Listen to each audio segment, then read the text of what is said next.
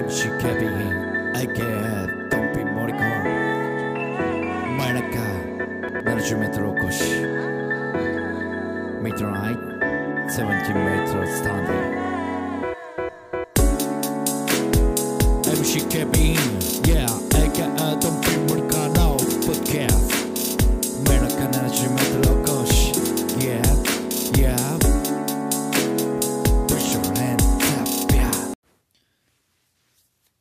MC 警備員 AK ドンピンモニカーでございます、えー今日はですねあの久々に Spotify のマイプレイリストをシャッフル再生してみてその曲がかかってる最中にエピソードをしゃべるというのね、え第4弾でございます。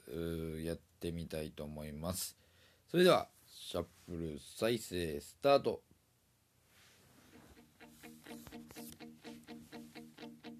来ましたね。もうこのリフ。このイントロ。いいですね。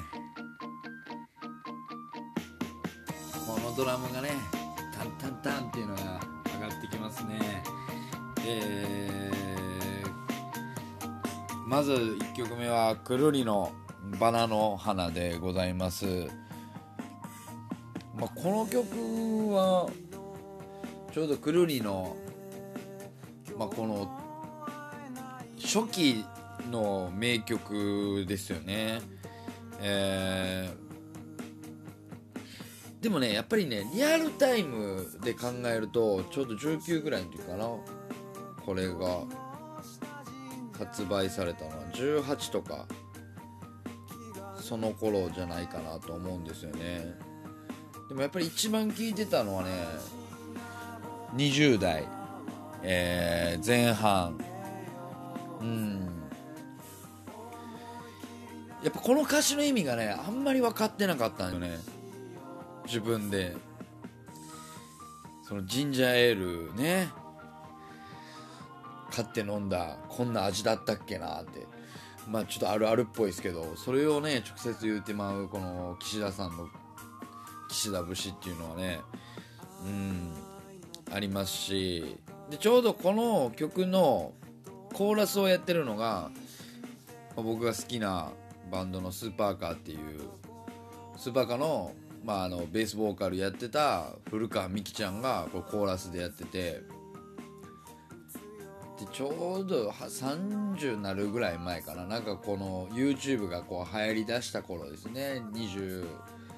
267ぐらいの時にこうまあ生録音みたいなんで、まあ、くるりのメンバーと、まあ、古川美樹ちゃんもコーラスでこう入って改めてこう録音し直すみたいな YouTube のねやつ見てリマスタリングみたいな感じですかね。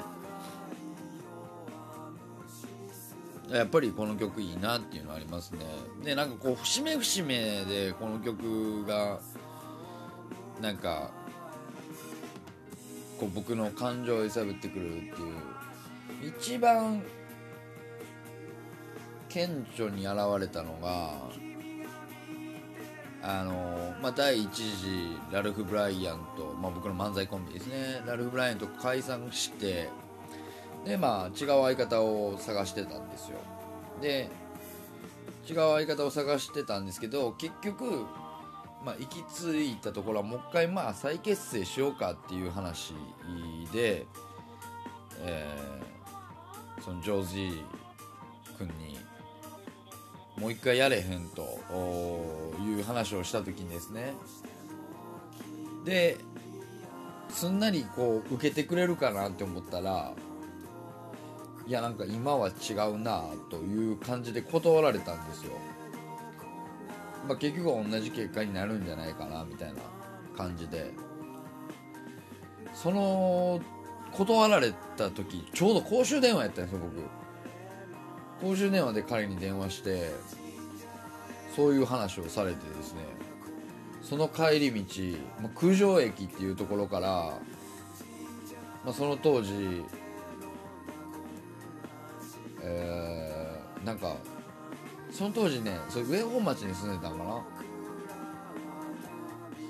そこまでね歩きながらそうですよ。歩きながらこの曲を聴いてましたよ。ずっとエンドレスで。この最終バス乗り遅れてもう君に会えないみたいなところがねなんか最終バスになぞらえてましたけども結局その後再結成してね再結成するんかいみたいな 話のうちになりましたけどもね、えー、まずね最初この「ラーラーララ」がもう古川美樹ちゃんのコーラスになっております、えー、くるりの名曲でございます。まず1曲目で聴いていただいたのはですね、えー、くるりの「バラの花」でした。ここから若干長い感じでね。さあ2曲目は何でしょうか？いつも通り宣伝が入ってくるんでしょうか？ね。宣伝が入りますやはりね。宣伝が入るということでね。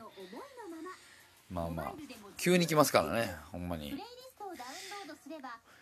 まあこのプレイループレミアムにするとねやっぱり何かいいことがねあるんですかね、まあ、オフラインで聴けるっていうのもあるんですけども。ね。今そうそりゃそうでしょう。いつでもここにって。そりゃそうやろうっていう話ですけども。さあそれでは2曲目でございます。もう一個来るね。もう一個来るね広告。ねこの曲めっちゃかかるなほんま。誰が歌ってるんかなと思ってたけど。うん。そういうね歌は結構あるなと思って。最近のラブソングはうん。大体こんな感じってなんやねんっていうね。だいぶスキップし放題言われてるからねラブソングを。どんだけ皮肉やねんと思うんですけど。あ来ました。2曲目。いやこれあこれすごいな。なかなかですね。2曲目は。えさくらさんの「君のために」っていう曲なんですけどこれちょうど高校2年の時かな。まああの高校2年の時に、えー、付き合った彼女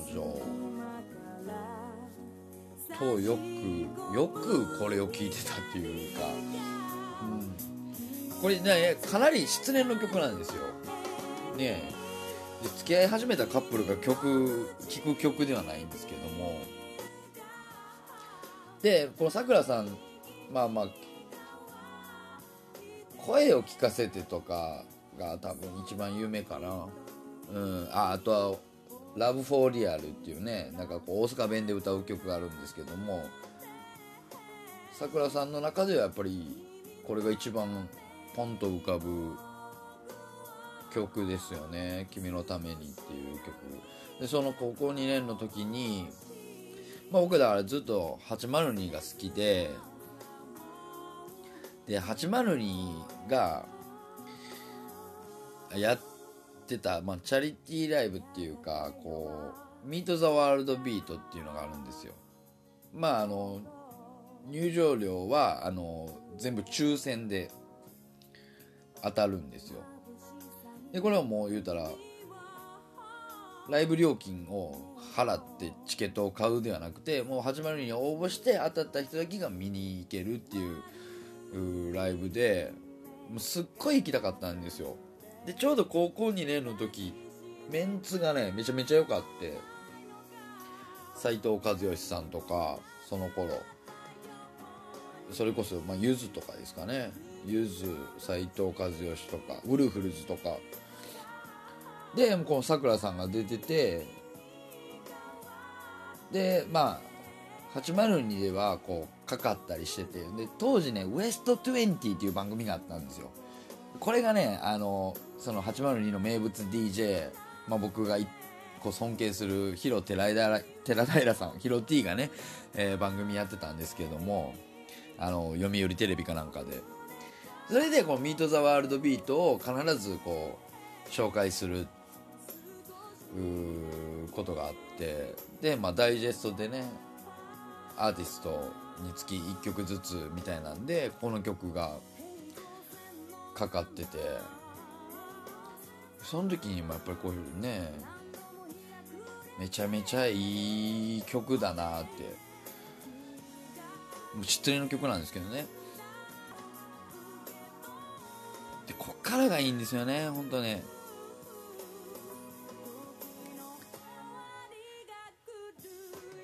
時の終わりが来るよってね。これもだから歌詞的にはこう別れ話をしてたけどもこう別れてほしくないってこうね男の子がずっと多分言うてたでしょうね。でも女の子はもうこうダメだと。うん。この鳥かごっていうね表現が寂しいですよねやっぱり。自分とこう付き合ってたね愛し合ってたでも彼女にとってはこれは鳥かごだったんだと。ね、まあ、そこからもこうね話してこう飛び立っていくみたいなね。なんかいろいろとしみじみする思いがございますよ本当に、まあ、こういうね、えー純粋な時もあって純粋ではなかったけどその時も。でも純粋な一面ってあるんですよねやっぱりね、えーそれを棚に上げてねひどいことやってるんですけども。まあ、えー今日はですね、まあ、この2曲をお紹介させていただきました。